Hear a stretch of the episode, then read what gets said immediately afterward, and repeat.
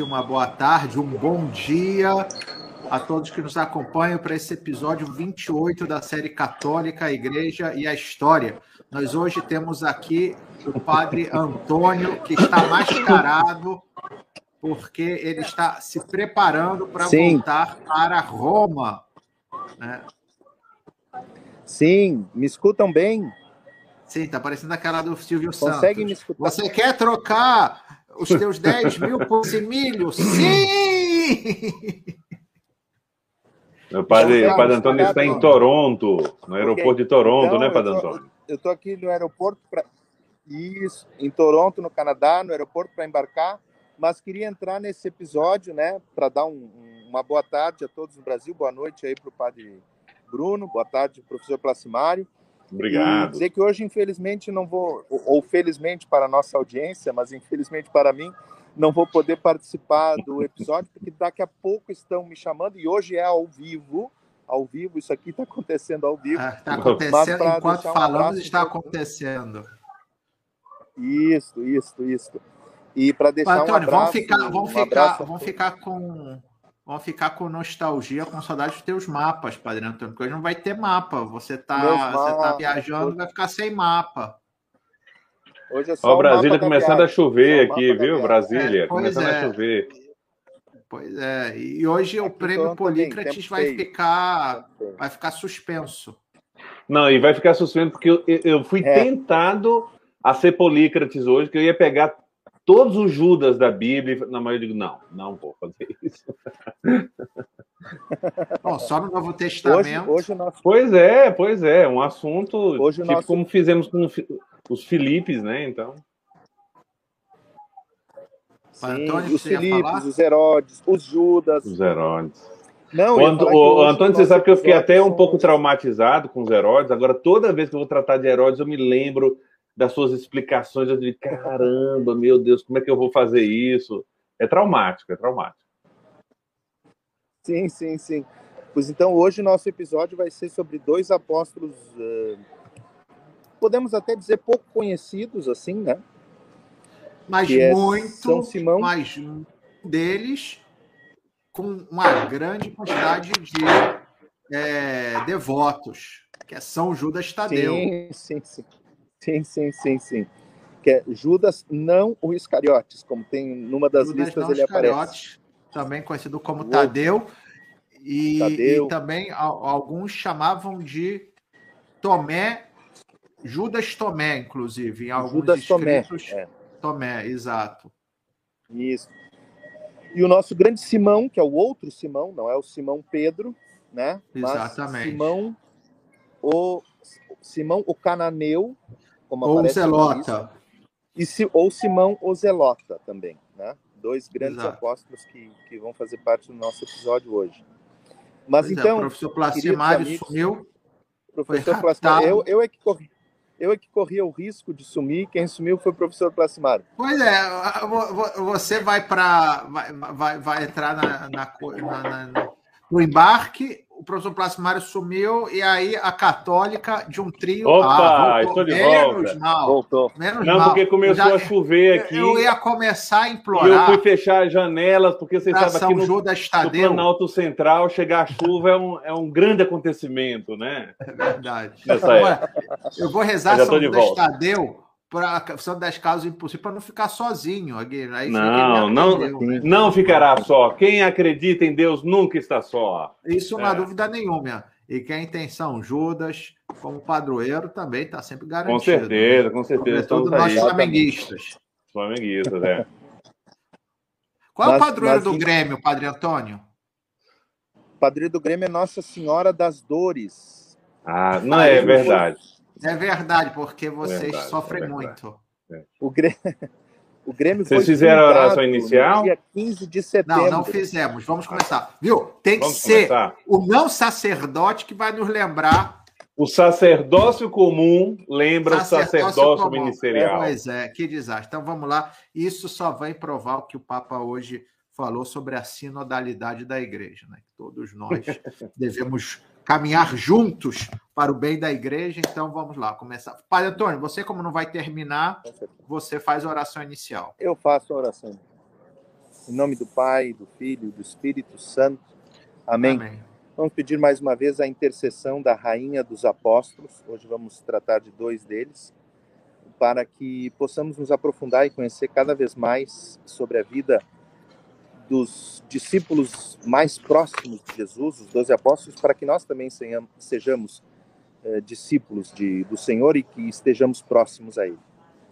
Ave Maria, cheia de graça, o Senhor é convosco. Bendita sois vós entre as mulheres, e bendito é o fruto de vosso ventre, Jesus. Santa Maria, Mãe de Deus, rogai por nós pecadores, agora e na hora, de nossa morte. Amém. Rainha dos apóstolos, rogai, rogai por, nós.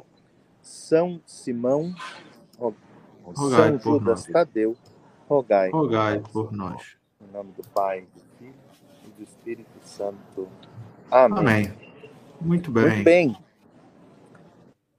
Então, meus então, caros, eu vou, eu vou pedir a licença. Eu entrei só para dar um oi mesmo, para deixar um abraço. Eu vou indo em direção ao meu portão que está aqui atrás, porque daqui a pouco já vai começar o embarque. Pois, Padre Antônio, olha, uma boa viagem, uma boa viagem, que Deus te abençoe. Nossa Senhora do Loreto Gui, né, o comandante Sim. do voo, porque eu faço um voo tranquilo. E, Você vai de Mise Class, né? Vou, te, vou tentar. Lascou. Travou. Ah, agora tá eu vou entrar tá no avião, vou tentar ficar acompanhando o episódio. Então, tranquilo, tá bom. tranquilo. Olha, boa viagem. São Rafael boa viagem, acompanha. Antônio. Amém. Obrigado, obrigado. Agora. Enfim, professor Placimário, vamos lá. São Judas Tadeu e São Simão. O que, que a gente sabe da Bíblia? Pouca coisa, né? Ah, embora um deles Sim. é autor de um livro, de uma carta Exato. muito breve do Exato. Novo Testamento. Vamos lá, o que, que a gente pode encontrar? Padre Bruno, Novo eu queria só ver como é, que, como é que você prefere que a gente conduza? Ver primeiro Simão, os dois. Não, já, não, vamos a, falar a, dos dois por várias razões. Tá. Eles estão juntos na lista dos apóstolos. Sim. Os próprios textos apócrifos, curiosamente, os colocam juntos. Sim. Ou seja, tudo sinal eram... de uma tradição. Né, de... Eles provavelmente eram irmãos. Uhum. Né, e também, quer dizer, e, e, irmãos de Tiago, né? Vamos ver sim, um pouco, parente. acho que você vai falar um pouquinho uhum. disso, exato. Parente, parente do Senhor, consequentemente, também. Né? Então, vamos, vamos falar juntos e aí você fala Tá, juntos, a gente vai comentando então. Exato. Beleza, então. Então, é, em primeiro lugar, é, a respeito de São Simão, né, eu queria, como eu sempre falo, vocês que nos acompanham aí todos os sábados já sabem, é, colocar alguns dados, que eu acho que é mais importante, porque a gente levanta alguns dados é, de cada um dos apóstolos. Né? Então, São Simão, primeiro, em relação ao nome, né? Então, a gente já sabe que Simão não é um nome, não é um nome raro em Israel, nós temos mesmo o Simão Pedro, né, cujo, cujo nome judeu mesmo é Simão, mas na, nas quatro listas em que aparece o nome de Simão, esse apóstolo Simão, é, então nós temos no, no, nos, nos, nos, evangelhos, Mateus e Marcos chamam ele de cananeu, né? o cananeu. Né? E Lucas, ao contrário, o chama de zelota. Zelota. zelota. Então, cananeu e zelota. Então, em primeiro lugar, se a gente analisar linguisticamente aqui, o sentido das palavras, no fundo, cananeu e zelota aqui se equivalem, são sinônimos, né? Porque significam a mesma coisa. Em hebraico, nós temos o verbo, um dos verbos hebraicos, caná, caná, significa justamente ser ciumento, mas não ciumento no. que logo quando a gente fala de gente lembra ou de criança ou de, mas, de esposa esposa, né? Mas, mas o ciumento palavra... no sentido de zelo. Exato, mas não nos esqueçamos que em português uhum. são palavras diferentes, uhum. né? como também no italiano, mas em espanhol, por exemplo, ah, não, é a mesma palavra. Sim, Quer sim, dizer, com certeza. O, o zeloso e o ciumento é a mesma palavra, porque na sua raiz são a mesma palavra também. Não, são, exatamente. É, é justamente por ser a mesma palavra que eu quero aqui distinguir, porque, por exemplo, para nós brasileiros, a gente usa muito no, no, no, num aspecto só. Então, Deus ciumento, a gente tem que reportar a origem do que é o sentimento de ciúme, Exato, de zelo, é. né? De, de é, é, até de, de um, elemento, um elemento passional, né? Então, é, Exato, é isso. O Antigo Testamento fala que Deus uhum. é um Deus ciumento, por exemplo. Ciumento, exatamente. Um Deus ciumento, né? Em espanhol é celoso, né? Celoso, exato. exato. Uhum. Então, então é, é, esse é o primeiro sentido do termo aqui cananeu, é, do termo é, zelota, certo? E porque um zelo ligado à fé, um zelo ligado a, a, ao amor para com Deus, a um zelo à lei de Deus, ao, uhum. ao zelo em relação ao povo, né? a, a pertença ao povo de Deus. Né? Uhum. Então, esse é o primeiro é, elemento importante do nome Simão, Simão chamado cananeu, Simão chamado Zelota, porque a gente vai desenvolver aqui, eu não sei se o padre Bruno quer falar alguma coisa antes, mas... Não, ia só citar para uma, uma questão meramente, é, digamos assim, de, de nota histórica, né? porque houve alguns autores que é, quiseram ver no cananeu um topônimo, ou seja, uma ah, tá. que ele que ele uma origem São Jerônimo, de... São Jerônimo, por exemplo, interpretava dessa forma que o cananeu seria que ele seria originário de Caná, Caná da Galileia, da, né? Uhum. Da Galileia, exato. Uhum. Com mais razão ainda, vão tem algumas tradições que não é não que não é excluído, né? Esse dado, né? Não, tem uma tradição muito é. interessante que é da igreja, é, deixa eu só confirmar aqui, da tradição copta, Sim. É, ou seja, que é da tradição do Egito, né? Os coptas, lembrando, são, são os cristãos da área da, é, da Alexandria, né? Do, do, sim, sim. Ali do, da parte do Egito copta, que vai onde o desemboca né, o Rio Nilo. E Dizem, né, nessa tradição, que Simão, o cananeu, seria originário de Caná, mas ainda seria o noivo ah. das bodas de Caná.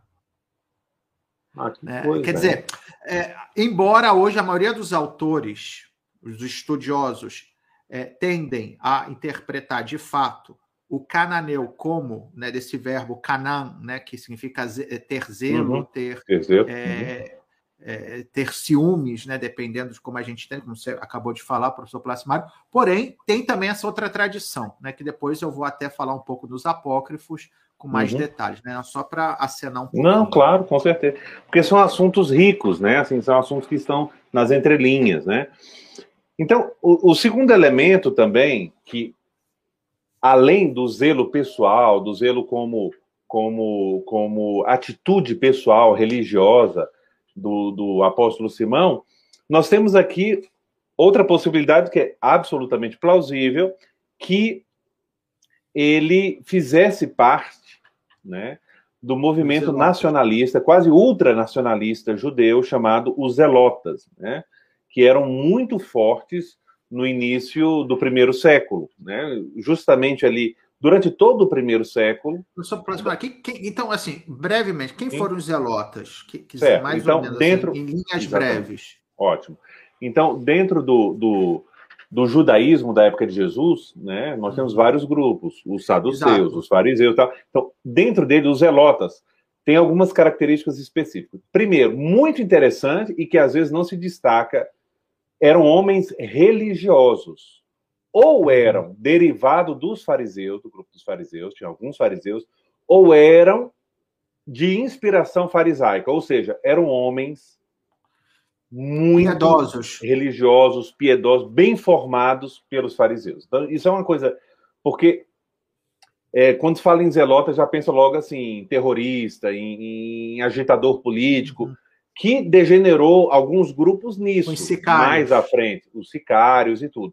Mas na época disso. de Cristo ali, e provavelmente o apóstolo, devia ser parte desse, desse, desse núcleo mais, mais genuíno, religioso e também, claro, com uma vontade política de libertação do Império Romano para Israel ter a sua missão na história como um reino independente. Né? Então, uhum. essa é a primeira característica. A segunda, que eu já mencionei, era, era um grupo hostil ao domínio romano, romano, mas eles são originários também daqueles da época dos macabeus, né? Então, na época dos macabeus, contrário ao domínio helenista, né? Helenista de modo é, é, é, acirrado por Antíoco, Antíoco, Antíoco exatamente, né? Que não respeitava a religião, a lei, houve perseguição, houve, houve massacre, né? Então são pessoas que que, que, que defendem a pureza da lei de Israel, a, a independência política de Israel. Uma outra característica é que, é, como todo grupo religioso e de matiz política, durante o século I, eles foram se desenvolvendo em outros subgrupos, divisão uhum. interna, né? Então, é, nós fomos tendo membros que foram se radicalizando e também se unindo a, a, a sicários, ou é, literalmente assassinos contratados. Uhum. Né? E aí que foi crescendo e crescendo, o que chega na segunda metade do século I até o ano 70 ali, são eles que elaboram motins, né, que elaboram é, é, é, é várias ações revoltas. De, de revoltas que provoca a ação é, é, exterminadora dos romanos sobre Jerusalém. Exato. Então, os zelotas é que estão na origem desse, desse, dessa agitação política. Né? Padre Antônio, Padre Antônio que não consegue se segurar, embora é. esteja já embarcando diz, também eram contrários à casa real dos Herodes. Sim, pois estes não eram judeus, mas originários da Idumeia. Porém, nós não vamos entrar mais na quantidade dos Herodes. Né, não, com certeza. Com eu, certeza. eu e o professor Placimário, quando estávamos aqui preparando, porque a gente sempre, antes de começar a live, né, mesmo quando ele é gravado, hoje com mais razão ainda que é ao vivo, né, a gente uhum. sempre se encontra antes com o Padre Antônio também, a gente prepara um pouco o mínimo para que possa ter uma ordem. Né? E a gente sempre brinca quem é que vai ganhar o prêmio Polícrates. Lembrando que o Polícrates é esse autor eclesiástico que confundiu os dois Filipes. Né? É. Confundiu o Felipe Apóstolo com o Felipe Diácono. Então a gente brincou que agora quem confundir mais vai ganhar o prêmio Polícrates. E o Padre Antônio é sempre o candidato, digamos assim, mais forte, né? Ele sempre fica essa coisa assim. Mas eu quero, eu quero pegar aqui, porque é, para terminar a, a resposta à pergunta ao Padre Bruno, uma terceira característica dos zelotas é justamente esse. Então, como eles eram ultranacionalistas, contrário aos romanos, então quem se aliasse aos romanos se tornava inimigo deles. Então, eles, eles são contra a dinastia dos Herodes e os partidários dos Hero... de Herodes, que são os herodianos. Eles são contrários aos saduceus, certo? Claro, porque eram porque. Aliados, ao... aliados inteiramente, certo?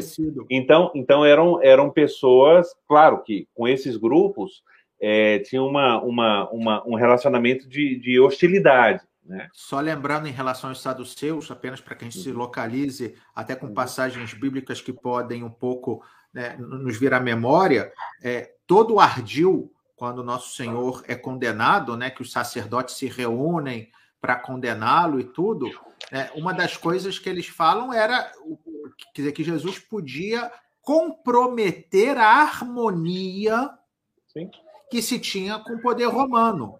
Sim. Ou seja, porque eles viam a Cristo como um potencial agitador que poderia gerar uma revolução que ia fazer com que os romanos reagissem, e os saduceus estavam muito bem com os romanos. Né? Então, para a gente ver um pouco o, a razão pela qual os saduceus tinham esse desprezo. Né, pelos... É, e, e é essencial isso que o padre Bruno acaba de afirmar, de esclarecer, para ler os relatos da paixão. Os relatos da paixão, se você não. Aquela, né, e, e, o medo de Pilatos, aí vem o, o sumo sacerdote com, com os anciãos e fala, e depois tem que mandar para Herodes. Então, é toda uma conjuntura de, de, de, de interesses políticos, né? Interesses claro. políticos. Né? E usam e colocam a pessoa de Jesus no meio de uma confusão e os falsos testemunhos que levantam contra o Senhor é justamente tentando puxar dele e da ação dele uma conotação política. Exato, né? quando eles falam, se soltares este homem, quando Pilatos diz: Vou soltar ele ou, Bar ou, ou Barrabás? Barrabás? Se soltar esse amigo, não és amigo de César, dizem eles. Uhum. Quer dizer, Exatamente. eles mesmos ameaçam a Pilatos, dizendo que se ele soltasse Jesus, ele não seria amigo de César, coisa que, consequentemente, estavam dizendo: nós sim somos sim, amigos de César. Exatamente. Ó, um grande abraço ao Padre Antônio aí, tá dando tchau, tchau então, mesmo, tá viajando, boa viagem a Roma.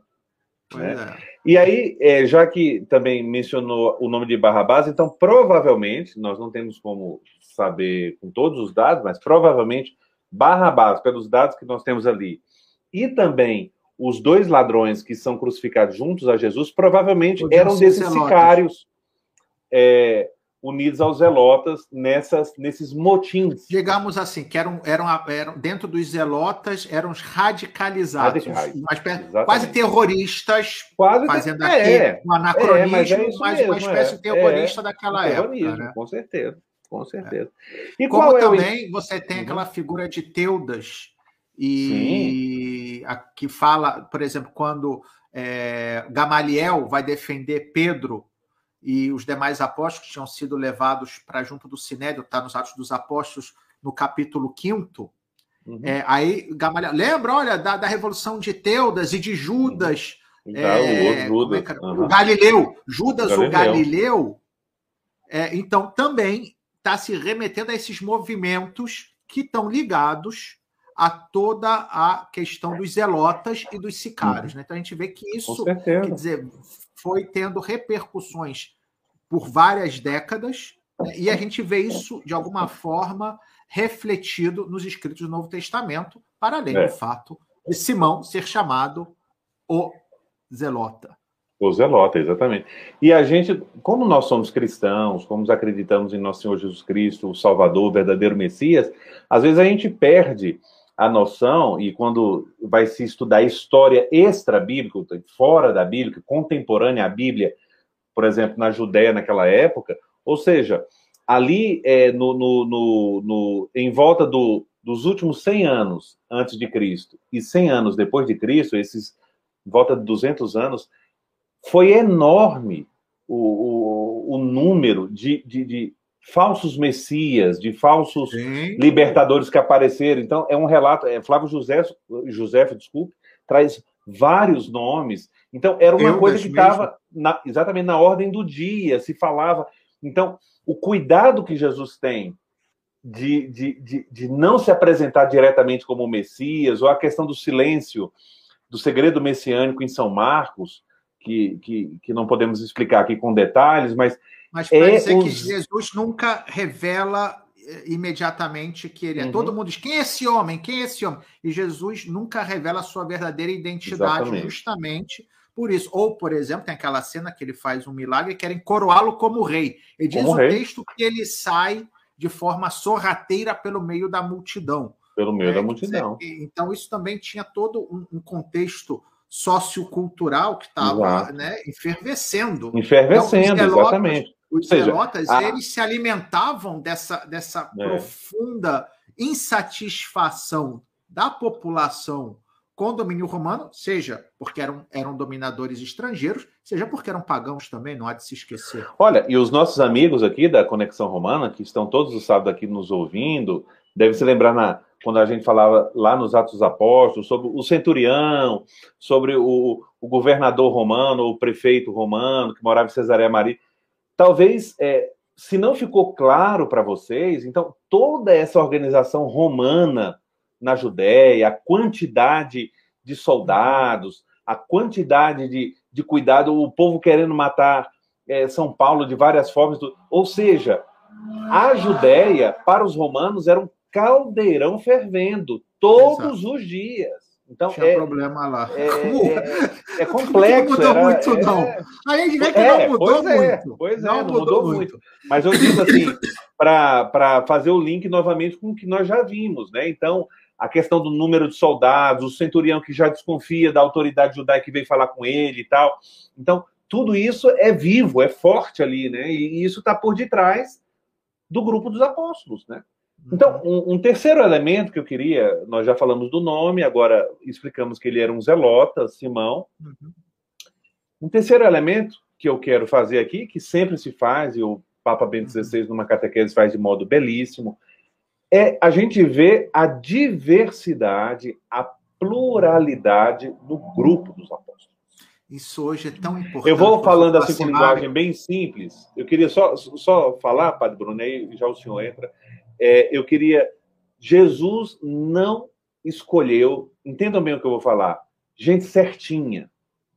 Todo mundo igualzinho, que canta Exato. do mesmo jeito. Mais do que certinho. Que é da mesma é, cidade, ou é do mesmo partido igual. político. Hã? Exato.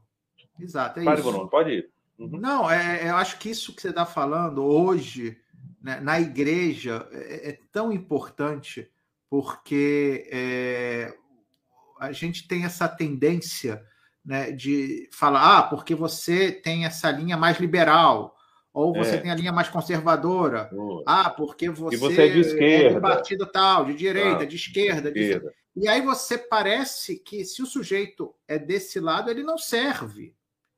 Né? Ou, ou, ah, não, porque esse cara é muito conservador, uhum. ele é, é, é, só, só gosta da, da, liturgia toda assim, não, mas esse é carismático, não, mas esse só quer saber da justiça social.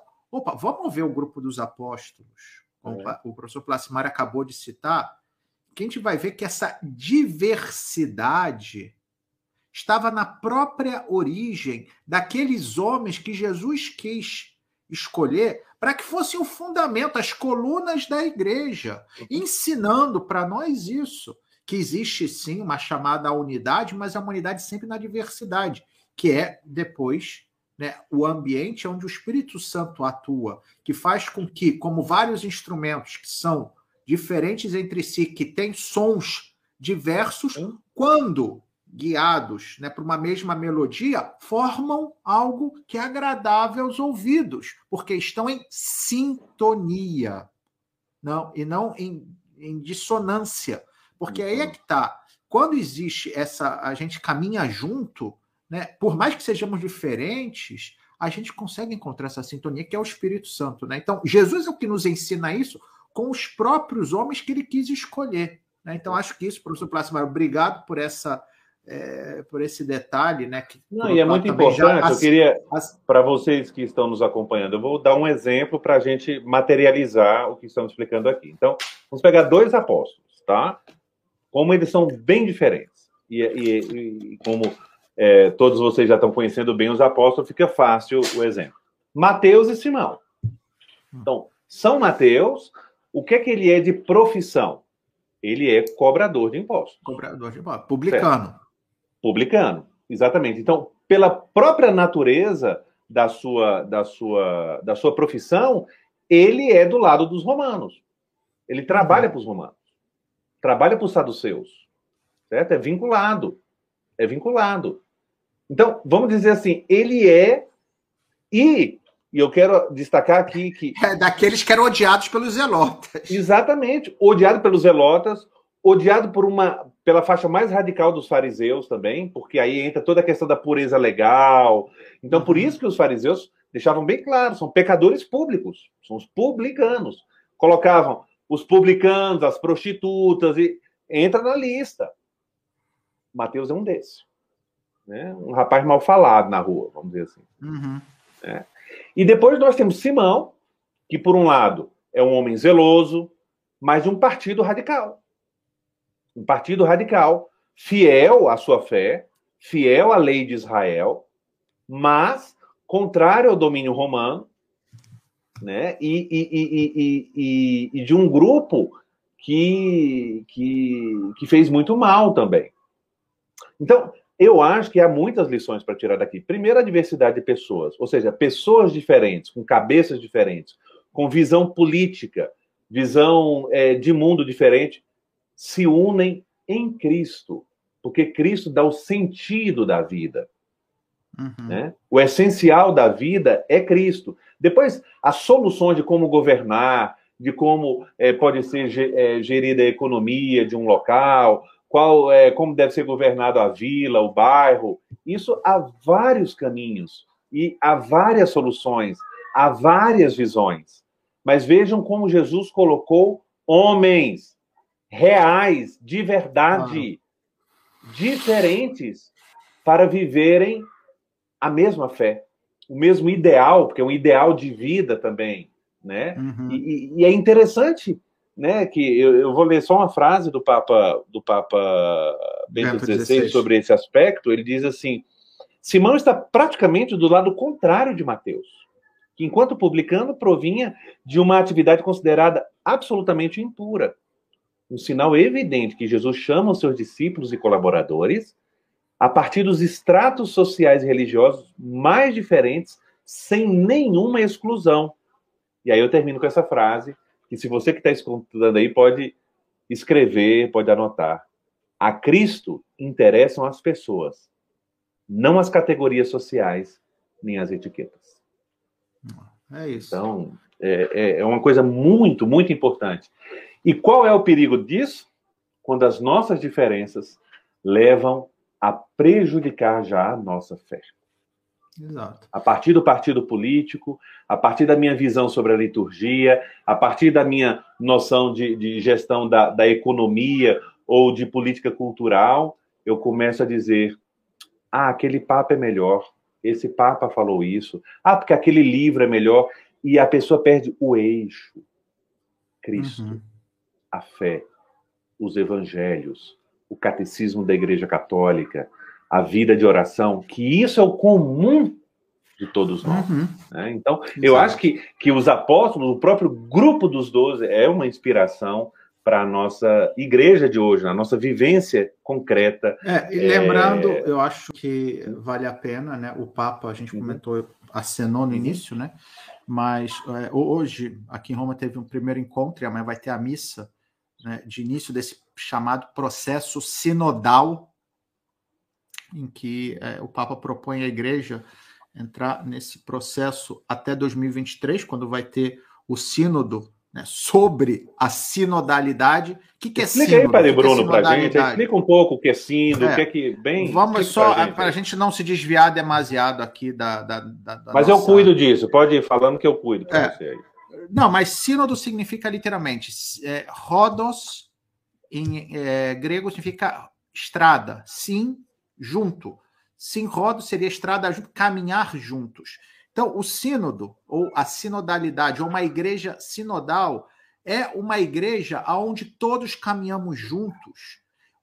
Não que a gente vai abolir a hierarquia, não que nós vamos deixar de lado o aspecto da autoridade ou vamos transformar a igreja num parlamento, numa democracia. Não é nada disso. Porque a igreja ah. continua sendo governada por Nosso Senhor através daqueles que ele coloca à frente da igreja. Porém, significa ter essa, esse discernimento de todos juntos que procuram ser fiéis ao nosso Senhor e todos se colocam à escuta um do outro, não excluindo ninguém, mas procurando essa unidade na diversidade, onde o Espírito Santo vai nos indicar os caminhos por onde a igreja né, deve seguir para continuar cumprindo com a sua missão de fazer Cristo presente no mundo de hoje. Então, o que, a gente não pode ter? Mais grupo. Né? Eu, eu, eu, esses dias eu tive numa, num um curso com jesuítas né, na, na Universidade Gregoriana, né, na, que você conhece tão bem, e, e ali né, eram estavam superiores de várias congregações religiosas, muitas delas congregações missionárias. Aí você ficava ali vendo assim, a quantidade, todas essas congregações, toda essa realidade, quantidade de colégios, de estruturas, né, de pessoas que estão espalhadas pelo mundo inteiro. Aí fala, como que a igreja não converte o mundo inteiro? Porque a gente está mais preocupado em ficar olhando para as nossas diferenças. Ao invés de trabalhar junto, que se todos nós que estamos na igreja trabalhássemos juntos, tivéssemos essa, essa consciência de que somos sim diversos. Mas não tem problema de sermos diversos, como nos apóstolos. Estava Mateus, estava Simão, que eram absolutamente antagônicos, mais do que diversos, eram antagônicos. Sim. E, embora antagônicos, souberam reconhecer em Cristo aquilo que os unia. Exato. E deixaram de lado as suas diferenças sem perder a sua identidade, atenção, Uau. porque não significa nivelar todo mundo. Jesus não, não vai criar um partido novo, né? Não é, exato. E não significa que todo mundo tem que ser igual. Então vamos agora aqui formatar todo mundo segundo uma. Não! Cada um mantém a sua identidade, a sua sensibilidade, o seu modo de ser, mas tem algo que une, que é Cristo. Então, isso acho que hoje é realmente mais do que necessário e está em sintonia com o que o Papa está pedindo para a igreja. Né? Então, acho que mais do que é, oportuna né, essa colocação sobre Simão. Não, e, e, você falando aí, Padre Bruno, é, é, muito inspirador, porque quando a gente, pelo menos aqui no Brasil, eu digo, pelo que a gente lê e tudo, quando algumas mentes pouco sadias ou doentes querem opor Papa Francisco e Papa Bento, Papa é, a gente vê uma sintonia imensa entre os papas, né? Aquilo que o Papa Bento XVI falou, lutou, o Papa Francisco continua, porque são todos discípulos do mesmo Cristo, né? E, e, é bonito ver essa sintonia quando o Papa fala, quando fala de São Simão, fala. Então era o próprio Jesus o motivo de coesão, né? O Exato. motivo de coesão. É, é aqui, né? porque olha só, o cara, o cara, sei lá, tá, tá lá com o povo, é, com, os, com os pobres, não sei o quê. Mas por que, que ele está com Por causa de Jesus, que é a mesma razão pela qual eu estou procurando cuidar bem da liturgia, que eu quero uma celebração. Quer dizer, então. É o mesmo tipo que quem está aqui. Exato. Vamos perguntar é. o que, que nos une. Entendeu? Em vez de ficar fazendo com que o que nos separa fique ainda mais evidenciado. Enfim, vamos continuar. Vamos lá, ótimo. A gente tem que falar então, de São Judas Tadeu, ou você ainda tem mais Exatamente, São Judas, então, é, São Judas Tadeu, então eu vou é, é, basicamente é, apresentar três, é, três é, dados São Judas, como sempre, primeiro o nome, né? Judas é um nome, é um nome comum, né? Muito comum, porque é um dos filhos de Jacó, né? De Jacó, então, seja, do Jacó, lembrando, de... neto de Abraão. Neto de Abraão, Isaac, Isaac Jacó. Jacó, Jacó teve, teve 12 filhos. filhos é e um desses filhos Israel, chamava Judá. Exato. Judá, Judá. Que e... José, não nos esqueçamos, São José, esposo de Maria, era da tribo de Judá. De Judá.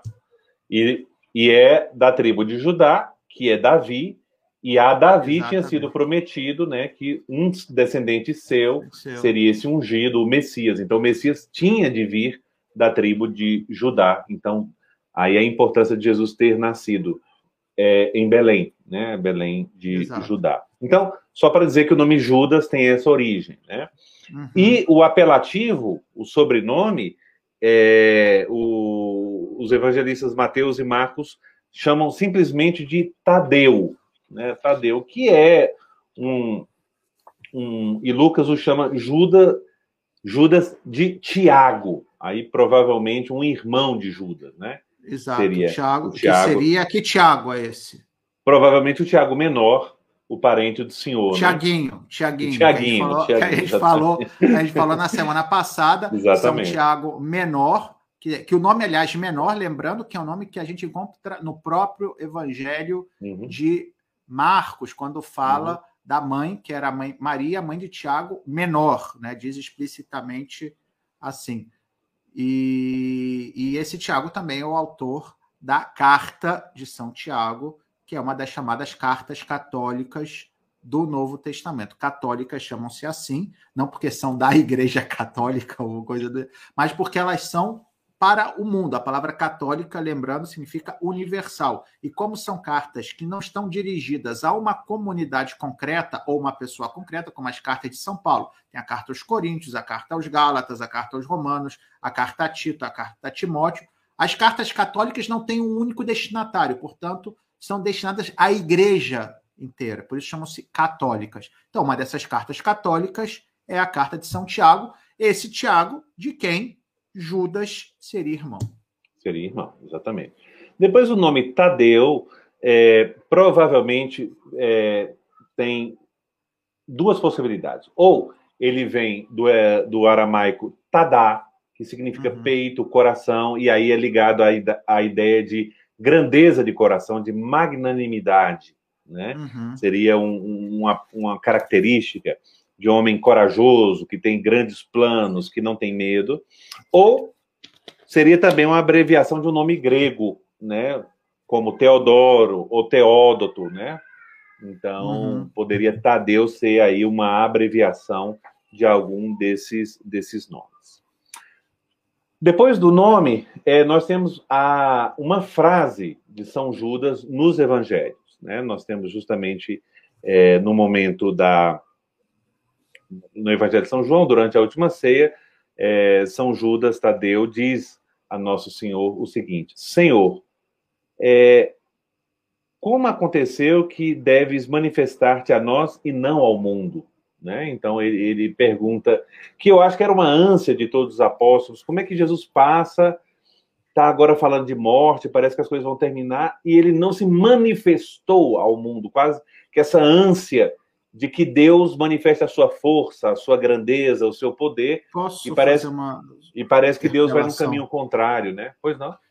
Só, não, só para, por exemplo, Sim. essa é a única passagem, para além do nome de Judas na lista dos apóstolos, em que a gente o vê no Novo Testamento com, digamos, uma, uma, uma cena na qual ele é o protagonista. Uhum, exatamente. No caso de Simão, não há, verdade? A gente só sabe de que Simão. Que eu saiba, não. Pelas listas, eu... não é?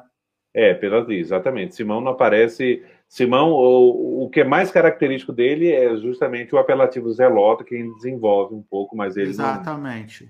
Não, eu... não só para a gente ter essa. Para é. mostrar. É né, que não é, não é tão fácil assim falar deles pelo menos no Novo Testamento, porque a gente não, não é, não é. A gente capta, né? Tá alguns... tirando soco de pedra. Pois é, pois é. E por fim, sobre São Judas, então eu queria é, algumas informações gerais sobre a carta de São Judas, e aí o Padre Bruno também pode complemente à vontade. A, a, carta de São Judas está presente no Novo Testamento, é uma das cartas católicas, né, na, na ordem uhum ela é a última das católicas, né? Então, ela está ali justamente uhum. antes do Apocalipse de São João. Mais do que uma carta, se vocês olharem, é um bilhete, né? Ela é bem é curta é mesmo. Ela tem apenas, é, olhando aqui direitinho, 28, 25, é, 25 versículos, né? Ela é bem, ela é bem curta. pequenininha. É bem curta, né? Então é uma das características. Mas bem curta, dela. mas bem, bem, digamos assim, bem, intensa, né? intensa e densa. É, eu, eu, eu é, se alguém se propõe a fazer um estudo bíblico desse texto, vai notar que não é simples, é bem. Exato. São 25, é uma coxa 25, de retalhos, entendeu? É, são 25 versículos, né? 25 versículos. É. Então, como o padre Bruno já explicou, que é uma carta católica, então é dirigida a várias as comunidades é, cristãs, e tanto que ela coloca no versículo primeiro, é, dirigida aos eleitos que vivem no amor de Deus Pai e foram preservados para Jesus Cristo. Né? Então, é, só para a gente gravar algumas, algumas coisas. E aqui é, Judas se apresenta como irmão de Tiago explicitamente. Judas ah, sim, irmão de, Tiago. irmão de Tiago. Irmão de Tiago. É. Então, qual é a preocupação central, central da carta? Né? É, é um alerta. Né? É um alerta aos cristãos. A gente acha que, pelo teor da carta, que são cristãos vindos do judaísmo, mas que já não têm aqueles problemas é, é, da época de São Paulo, no sentido de, de obedecer a lei ou não obedecer. Já são judeus que vieram, se tornaram cristãos e vivem em ambientes pagãos. Então, a, a, aqui nós temos já, já um risco para esses novos cristãos de se deixar levar por doutrinas errôneas, aí pode ser doutrinas ligadas à gnose, ao gnosticismo, o padre Bruno pode explicar um, um pouquinho melhor sobre isso, pode também ser é, já grupos que, que semeiam divisões dentro da própria comunidade, da própria igreja, então, é, no versículo oitavo, coloca ali e, e vai colocando é, doutrinas, ideias especiais. E, e, São Judas é duro, assemelha eles a anjos decaídos, né? E termos fortes, assim, se, encamin se encaminharam pela estrada de Caim, né? de Caim. E ainda mais, são Caim como que nuvens... matou Abel, né? O. É, exatamente. São como nuvens sem chuva né, que foram levados embora pelos ventos ou árvore. Árvores de fim de estação que não têm frutos. Pois é, uma, uma que já morreram que duas água, vezes e sem uma árvore que não dá fruta. Né? É. Então, é, é mas é, é, é, é uma carta que quer alertar ao risco. É uma exortação, uma assim, exortação, forte. Exatamente, muito, muito forte, uhum. com imagens bíblicas, veterotestamentárias, ou seja, desculpe, do Antigo Testamento, mas também de livros que não estão presentes na Bíblia. Então, São livros apócrifos. Que, apócrifos do Antigo Testamento. Do Antigo Testamento. Do que a gente chama, usa muitos textos do que a gente chama é, tecnicamente de literatura intertestamentária. Ou seja, são livros que tão, não estão dentro da Bíblia, não fazem parte do Novo nem do Antigo, estão nesse período que não Entre há praticamente o Antigo Testamento. É, então, ali do século III para o final de toda essa época do Antigo Testamento. Então, é, é, é uma literatura muito, muito de tom apocalíptico, né? Então, é um, é um texto pequeno, mas para lê-lo bem, interpretá-lo bem, tem que, tem que ter várias informações importantes para, para levar para levar em conta, né? É, inclusive eles têm uma citação aqui é, do chamado livro de Enoque, que é um desses livros, Enoque. Né, um apócrifo, livro apócrifo da litera, chamada literatura intertestamentária, ou seja, que está, como o padre, o professor Clássico falou, entre os dois testamentos, e que uhum. cita né, o, o, o é, essa passagem que seria da disputa de São Miguel com o diabo pelo corpo de Moisés. Né? Então, essa ah, é uma cena que está relatada no livro de Enoque, que eu não vou entrar no mérito aqui, que é um livro que fala também um pouco dos anjos caídos, tem toda uma angiologia, então tem muita gente Sim. que gosta de falar de anjo que vai atrás desse livro de Enoque. Atenção, o livro de Enoque não é revelação, é. não é canônico. Né? Nem então, para não... nós, nem para os judeus. Nem para os judeus, exato. Nem os judeus, Porque tem tá muita gente aí hoje que está indo é. atrás desse livro e tal. Ele não tem nenhum não. valor normativo, Exato. apenas ele é, como a gente já falou dos apócrifos de modo geral, um reflexo de algumas tradições. O que eu queria falar aqui é que essa cena da luta de uhum. Miguel uhum. com São Miguel, arcanjo, com o diabo pelo corpo de Moisés, encontra-se representada na Capela Sistina. Ah, que interessante.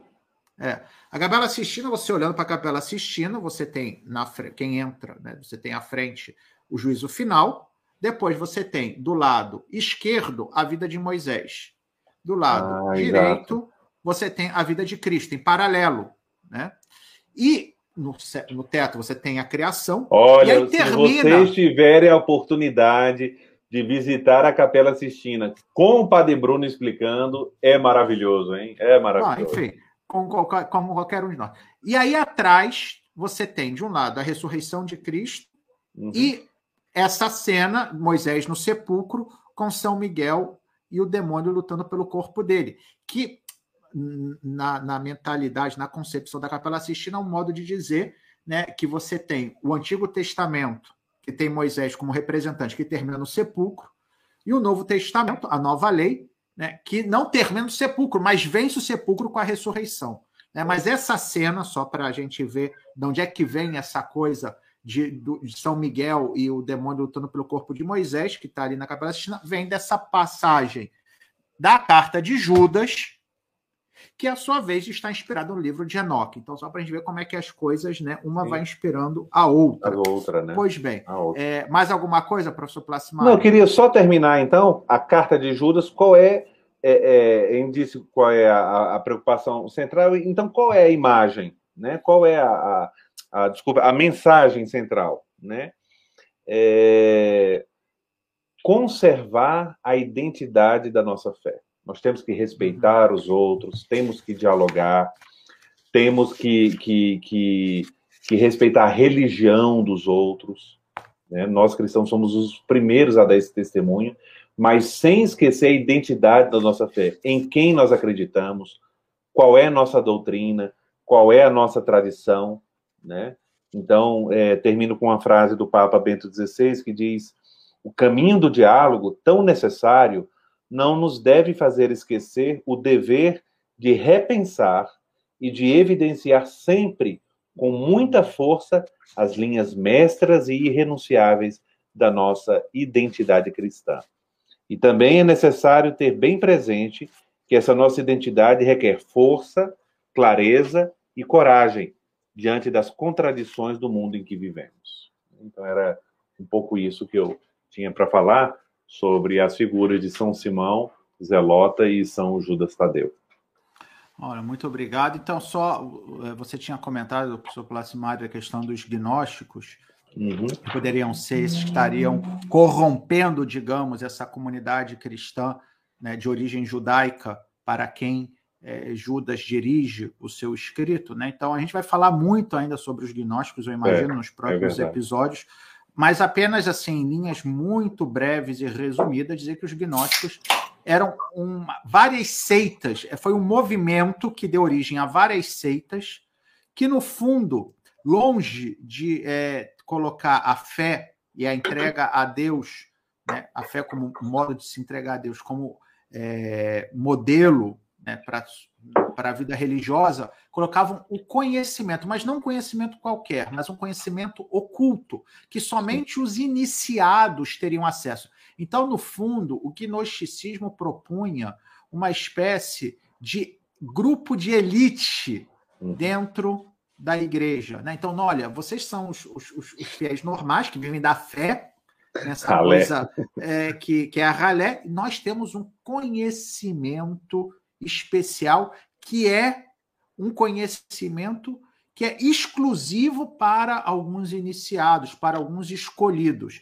Né? Uhum. Então, é uma igreja de castas, é uma, é uma religiosidade onde você tem privilegiados, homens né, que sabem mais, que têm algo de mais do que os demais. O que nós, né, quem lê o Evangelho, vê que isso não tem como né, corresponder à mensagem de Cristo, mas, enfim, foi uma, um movimento né, religioso muito importante que é, causou grandes dores de cabeça nos primeiros séculos da igreja e sob vários aspectos, sem criar nenhuma polêmica. Até hoje há alguns elementos de gnose em algumas religiosidades, mas isso a gente vai deixar Exatamente, para um outro momento. Padre Bruno, agora, não posso deixar de mencionar aqui, já, não, já que ah. você levantou a bola, eu vou cortar então, porque que ah. grande alegria nos deu o Papa esta semana nos dizendo que Santo Irineu de Leão vai ser proclamado doutor, ser doutor da igreja. Da igreja. Né? Verdade. Você falando dos gnósticos, não tem como não lembrar de Santo é, Irineu. O né? grande e o doutor da unidade, porque tudo uhum. isso que a uhum. gente falou também, dessa coisa, dessa harmonia na diversidade, o Espírito Santo, né, que cria essa sintonia, são todos conceitos de Santo Irineu, que foi esse grande autor eclesiástico, bispo de Leão, né, que faleceu no início do século III, no ano 201 né? mas já no ano 180 ele escreveu uma das suas principais obras, que tinha por nome Contra as Heresias, que é a falar de todas essas seitas gnósticas. Bom, pois bem, é, sobre São Simão e São Judas, né, na, na, nas tradições eclesiásticas, para além, e eu vou falar muito brevemente, porque eu também não quero me estender, da, da, da literatura apócrifa, até porque ela não é muito abundante em relação a esses dois é, santos, esses dois apóstolos, porque tendo tão pouco deles no Novo Testamento, então é óbvio que não, não suscitaram assim tanta tanto interesse, talvez. Né? Porém, há algumas informações muito interessantes sobre eles. Né? Por exemplo, em relação a São Simão. São Simão, que também seria, ele seria irmão de Judas e, consequentemente, irmão de Tiago, também, então seriam três irmãos, né, parentes do Senhor. E fala-se muito, por exemplo, Eusébio de Cesareia, que nós já citamos né, aqui tantas vezes, é, praticamente é o autor mais citado nas Sim. nossas lives, porque ele é, o, é, a grande fonte da história antiga da igreja. Né? Lembrando que Eusébio de Cesareia escreveu uma obra chamada História Eclesiástica no século IV né, na primeira metade do século IV, logo após a paz de Constantino, no ano 313. Então, é uma fonte importantíssima dos primórdios da igreja. E, e Eusébio de Cesareia conta umas coisas muito interessantes sobre São Simão, por exemplo, dizendo que ele substituiu a Tiago como bispo de Jerusalém. Porque quando Tiago é, foi, foi morto, né? A gente falou disso na nossa live passada, né? Que aí teve lá os sumos sacerdotes, apedrejar, jogaram. foram três, em três momentos o martírio. Jogaram ele de cima do, do templo, do pináculo do templo, depois apedrejaram e depois deram paulada nele, né? Se não é. bastasse. É. E, e aí diz que logo após a sua morte, a comunidade de Jerusalém é, elegeu o seu irmão, Simão, para que fosse bispo de Jerusalém. E ele teria vivido, segundo essas tradições, até os 120 anos. Uau. Imagine só, viveu bastante. E depois acabou sendo martirizado também. Mas já não em Jerusalém, porque ele teria é, sido testemunha da destruição de Jerusalém. E aí, com a comunidade cristã, já no século II, atenção. É. Né? Então, ele teria saído com a comunidade é, de, de, de, cristãos de Jerusalém, quando os romanos chegaram, destruíram tudo, e aí eles foram para uma outra região, e ali ele teria sofrido o martírio. Mas fala-se também que ele teria, junto com Tadeu, né, ou Judas, melhor, Tadeu, teriam também tido algumas missões, né, é, sobretudo na região da Pérsia. Né, de fato, é, as tradições apócrifas também colocam os dois juntos, evangelizando na região da Pérsia, é, vão colocar normalmente, a gente comentou sobre Mateus, também na, na Etiópia, na terra dos antropófagos e não sei o que, aquela coisa toda. Então, a, a, a, diz que dois magos, que eram daqueles que estavam no que se contava nos atos apócrifos de Mateus que usavam lá da, das, dos seus artifícios, né, faziam umas poções que deixavam as pessoas agindo como animais e depois os antropófagos né, comiam as suas carnes, que teriam fugido depois que Mateus teria ressuscitado lá o filho do rei, e aí foram para a Pérsia, onde estavam os mesmos magos, onde estavam é, Tadeu, São Judas e é, São Simão. Né? E aí Tadeu teria acabado sendo martirizado também nessa, nesse momento. Né? E depois já Simão voltou e foi martirizado em seguida. Mas leio aqui algumas coisas da história eclesiástica que são muito interessantes, acho que valem a pena. Né? Então, por exemplo, no livro terceiro da história eclesiástica, no capítulo 11, Eusébio de Cesaré diz o seguinte: Depois de Tiago, Simão dirige a igreja de Jerusalém, pois após o martírio de Tiago e a destruição de Jerusalém, ocorrida logo depois, conta-se que os sobreviventes dos apóstolos e dos discípulos do Senhor, vindos de todas as partes, se congregaram com os consanguíneos do Senhor, ou seja, os parentes de sangue. sangue né? Havia um grande número deles ainda vivos. Reuniram-se em conselho para verificar quem julgariam digno de suceder Tiago. Todos, unanimemente, consideraram idôneo para ocupar a sede desta igreja Simão, filho de Cleofas, de quem faz memória no livro do Evangelho. Disse que era primo do Salvador. Efetivamente, Egésipo declara que Cleofas era irmão de São José. Lembrando Exato. que é, Exégibo é esse autor, né, ainda do século II, que ele escreve mais ou menos ao redor do ano 150. Então, é um que poderia ter conhecido Exato. alguém que teve contato direto com os apóstolos. Então, ele é mais ou menos a terceira geração, né? E aí, provavelmente, segundo as informações, Padre Bruno, então, o casamento, então, é, de Maria e José e de Maria e Cleofas é o casamento de dois irmãos, né? Com as duas irmãs. Com as duas irmãs, exatamente. Com duas famílias, é. Que, que, isso era muito comum, muito comum naquele ambiente. Né? Uma, né? uma, região pequena, né? Uma cidade pequena, como era Nazaré, por exemplo. Exato. Aí depois, olha só que interessante, que ele conta ainda, né, é, sempre Eusébio. O meio, aí vai, tá falando já, salta um pouco, né, a gente estava no capítulo 11, a gente salta para o capítulo 19. Aí está falando do imperador Domiciano. Né? Então, aí Domiciano teria feito o seguinte: o mesmo Domiciano mandou suprimir os descendentes de Davi. Né? Porque quando decidiu acabar com Jerusalém, falou: vamos acabar com todos os descendentes de Davi.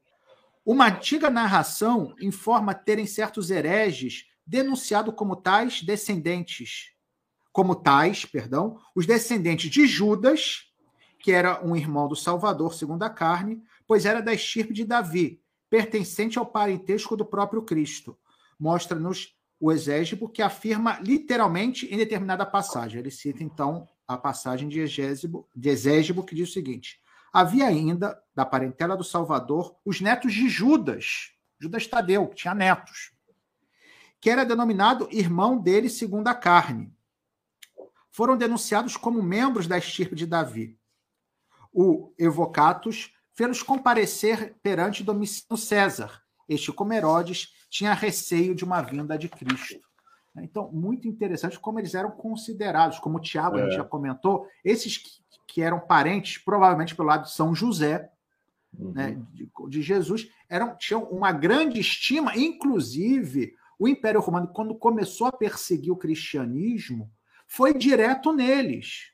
É, porque verdade. tinha aquela ideia, a gente falou no início, do zelota, aquela coisa toda, das revoltas.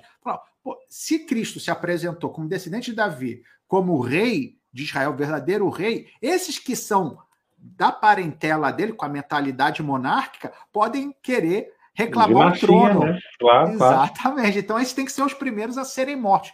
Muito interessante essa notícia que nos dá é, o Eusébio de Cesareia. O né? é, que mais que a gente pode falar? Com não, é basicamente ele citando outros exemplos, mas que são sempre um pouco disso. Não, não, não tem mais nada de novo. Depois, é, em relação aos textos apócrifos, eu já citei aqui um pouco, fala-se também da paixão, tem um texto autônomo que é da paixão de São é, Judas Tadeu, né? Uhum. que é um texto muito pequenininho, né? aliás, não é nem só a paixão, são os atos também, que aí fala dele pregando em Edessa, que está ali uhum. no Mar Negro, mas tem pouca informação. Né?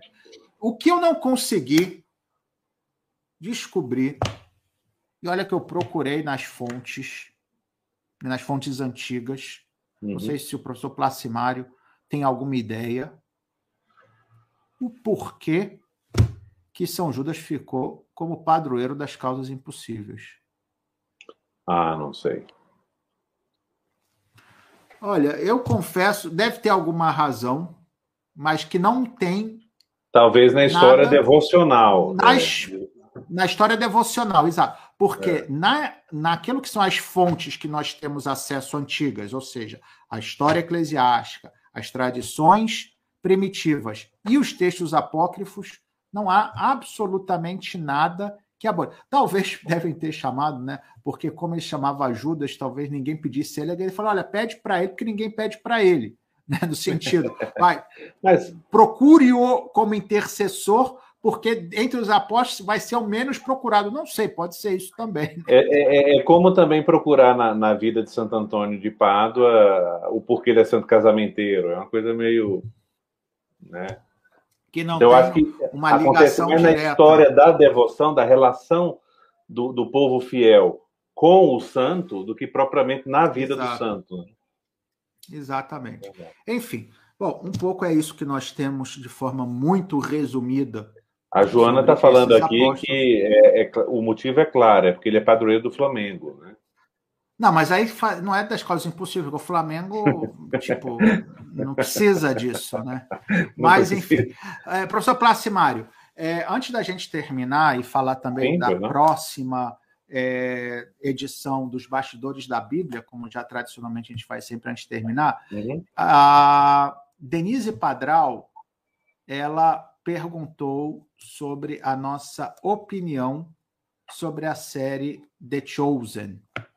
Não sei se você chegou a ver algum episódio não, dessa série. Não, eu não assisti, não. não é, não eu nada. escutei falar muito dela, muito bem, aliás.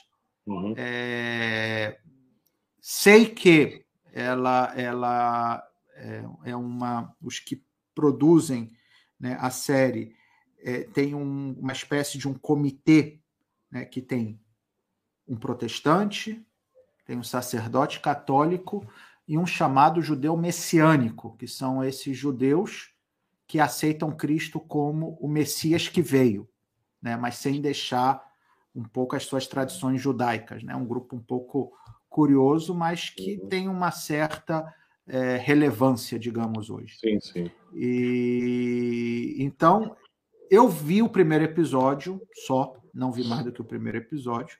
O que eu posso dizer do primeiro episódio é o seguinte: é muito bem feita a série. Eles têm um grande cuidado né, de, da caracterização dos personagens que correspondesse ao máximo ao que se imagina que poderia ser. Uhum. Apresentam um Jesus certamente muito humanizado, mas que tem consciência da sua divindade, mas um Jesus que é um sujeito agradabilíssimo. Né? Não é, às vezes, aquele Jesus hierático de algumas representações, que é quase que distante e frio. Sim, é, sim, é, é, é, um Jesus que se apresenta já como Deus e não como verdadeiro homem. Nesse eles conseguem, né, um Jesus que tem consciência né, da sua missão divina, da sua união com Deus, porque a, do ponto de vista doutrinal essa série é absolutamente ortodoxa, ou seja, não há. É bom saber, eu não tinha só ouvido falar alguma coisa, mas não tive ocasião é. de, de assistir. Ela tem algumas opções que são evidentemente opções de ficção e por razões da linguagem, né, do, do, do, do dizer, da, da, televisão, né, do filme, né, da linguagem audiovisual. Né? Uhum. Então você precisa criar, às vezes, alguns artifícios. Claro. Então, por exemplo, eles colocam Mateus como fosse um pouco. É, tivesse um pouco de autismo, né? então fosse um jeito assim maníaco por, por é, com as contas e tal. Então, eles criam certos estereótipos, talvez para fazer com que os personagens tenham as suas características assim mais é, realçadas, né? para que você possa distinguir cada um dos apóstolos com as suas características peculiares. Porém, assim, eu acho que das opções que você tem né, televisivas para conhecer os evangelhos e para, enfim, é, ter uma representação interessante de Jesus, sem sombra de dúvidas, ao menos naquilo que eu pude ver e daquilo que eu escutei, isso é o melhor. Para além do fato que o, o ator que faz Jesus é católico, esteve aqui, inclusive, não faz muito tempo, na audiência geral, para poder cumprimentar o Santo Padre, o Papa Francisco. Né? Então, ah, interessante, eu vou resposta. procurar assistir. Quem quiser depois ver e comenta. Eu não tenho muito tempo para ver, confesso. Né? Onde então, é, Bruno, que tem? É... Tem na internet. É o seguinte: o que, que acontece? Os caras chegaram, fizeram uma plataforma para conseguir é, financiamento. Né? Falou: olha, a gente quer fazer isso aqui, a gente não quer depender de nenhuma televisão, porque a gente quer falar a história de Cristo como está na Bíblia. A gente não quer ter nenhum produtor dessas grandes produtoras que vão condicionar. Ah, você não pode Vai. falar isso porque não é politicamente é. correto, não sei o quê. A gente quer ser fiel ao evangelho. E aí conseguiram a maior, que chamam de crowdfunding, né? Que é as pessoas que vão dando dinheiro. Financiamento popular história, mesmo. Né? Popular, o maior financiamento popular da história e a série é completamente financiada dessa forma. Então eles vão botando, já estão acho que na terceira temporada, tenho a impressão, e é tudo gratuito na, na internet. Tem um app, você pode baixar o app que tem todos ah, os então episódios, então, você pode ver. Ou eu, pode ver no eu YouTube. é por isso. Eu ouvi falar tal e o tempo vai passando, não tive não, Não. Eu, eu acho que é interessante. Assim, não é, repito, não é um documentário, ou seja, nem tem a pretensão de é. ser. É uma obra de ficção inspirada nos evangelhos, tem muita correspondência, mas algumas coisas eles dão uma liberdade criativa. Né? Então é também importante deixar. Ah, foi claro. jeito que está ali. Não, não, não. não né? Mas, enfim, dito isso, professor Placimário, próximos bastidores da Bíblia. Olha, então nós tivemos, é, antes de ontem, quinta-feira, uma, uma bela live sobre o terço, né, sobre o rosário, a dimensão bíblica, que às vezes é uma coisa que a gente, de tanto rezar, de tanto ouvir falar do texto, a gente se esquece que o texto é uma oração profundamente bíblica. E agora, na próxima quinta-feira, nós vamos ter uma, uma live de curiosidade. Né? Então, nós vamos entrar. Os números. Nas, os números, o enigma dos números. Por que se usa números? O sentido de alguns números. Né? Então, vamos. Vamos lá. É, sete, isso, dez, sete, dez, doze, três. E, e, o mais interessante, vamos ver também a idade dos patriarcas, como é que uma pessoa viveu 450 anos, outro 600 anos, outro... que história é essa? Então, Simão, entrar o qual 120. é... Simão, é? 120. É. São Simão, 120, segundo é. a, a tradição. Então, porque é interessante entrar no que a gente chama de filosofia dos números no mundo semita. Uhum. Que a gente entra aqui do século XXI e que é não é assim que os números são tratados, né? Desde o, o pastor, como ele conhece as ovelhas, né? Então, uhum. para, para um oriental, ele conta as ovelhas não como a gente, um, dois, três, quatro, ah, tem 20, então chegaram. Não, não. Ele conhece uma por uma, porque o número significa mais qualidade do que quantidade. Uhum. Eu acho que você não entendeu, né? Então, por isso, na quinta-feira, temos a live. Eu entendi, quem não entendeu é que vai ver na game. Muito bom. É... Ótimo, ótimo. Então, olha, a gente vai terminar hoje, né? Olha, mesmo sendo ao vivo, não era gravado, a gente não tinha a pressão né, da, da, do, do programa, a gente fez uma hora e dez. A gente está melhorando, professor Plácido. É porque não estava o Padre Antônio para complicar. Não, não é verdade. Não é verdade. É, um a menos, né? Dele. Claro, um a é, menos. É, hoje falando, eu tive, hoje eu tive que pegar um pouco a parte dele, falar do Zé de Cesareia e diminuir um pouco a minha parte dos apóstolos, até porque, nesse caso, devo confessar que não tinha muito material mesmo. É, quer dizer, tem, eu tenho aqui o livro dos aqui meu, minha fonte, que são os apócrifos do Novo uhum. Testamento. Testamento. Né? Então, aqui tem todos eles do Novo Testamento, e mais dos que correspondem a São Judas e São é, Simão, não chegam a 20 páginas, enquanto, por exemplo, quando a gente estava falando em outros, é, os Atos de André, por exemplo, são, são 50 páginas, então, só para você ter uma ideia. Certo. Então, olha, agradecemos a todos né, que nos acompanham. É, nós, na semana que vem, provavelmente vamos começar uma nova etapa, porque já terminamos com os apóstolos.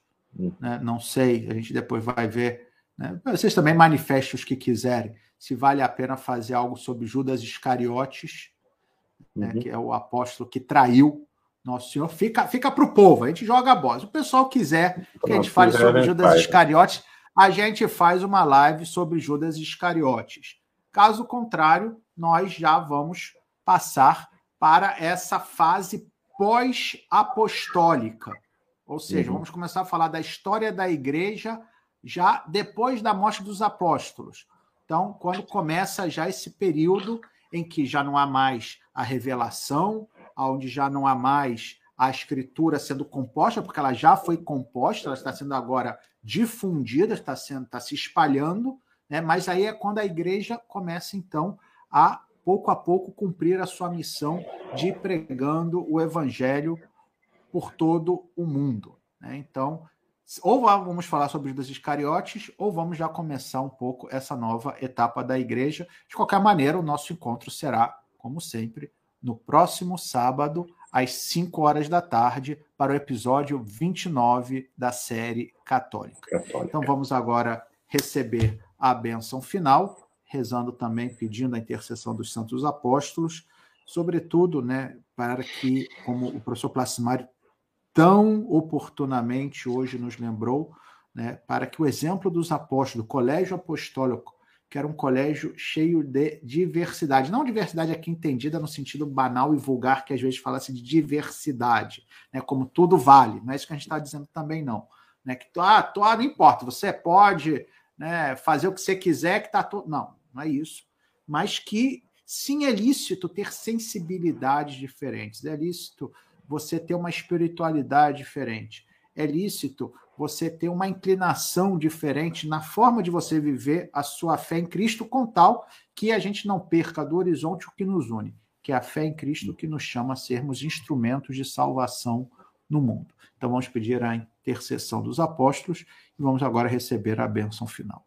O Senhor esteja convosco. Ele está no meio de nós. A bênção de Deus Todo-Poderoso, Pai e Filho e Espírito Santo. Amém. Então, uma boa noite a todos. Fiquem boa com noite. Deus. Um bom domingo, uma ótima semana. Obrigado. Uma boa noite a todos.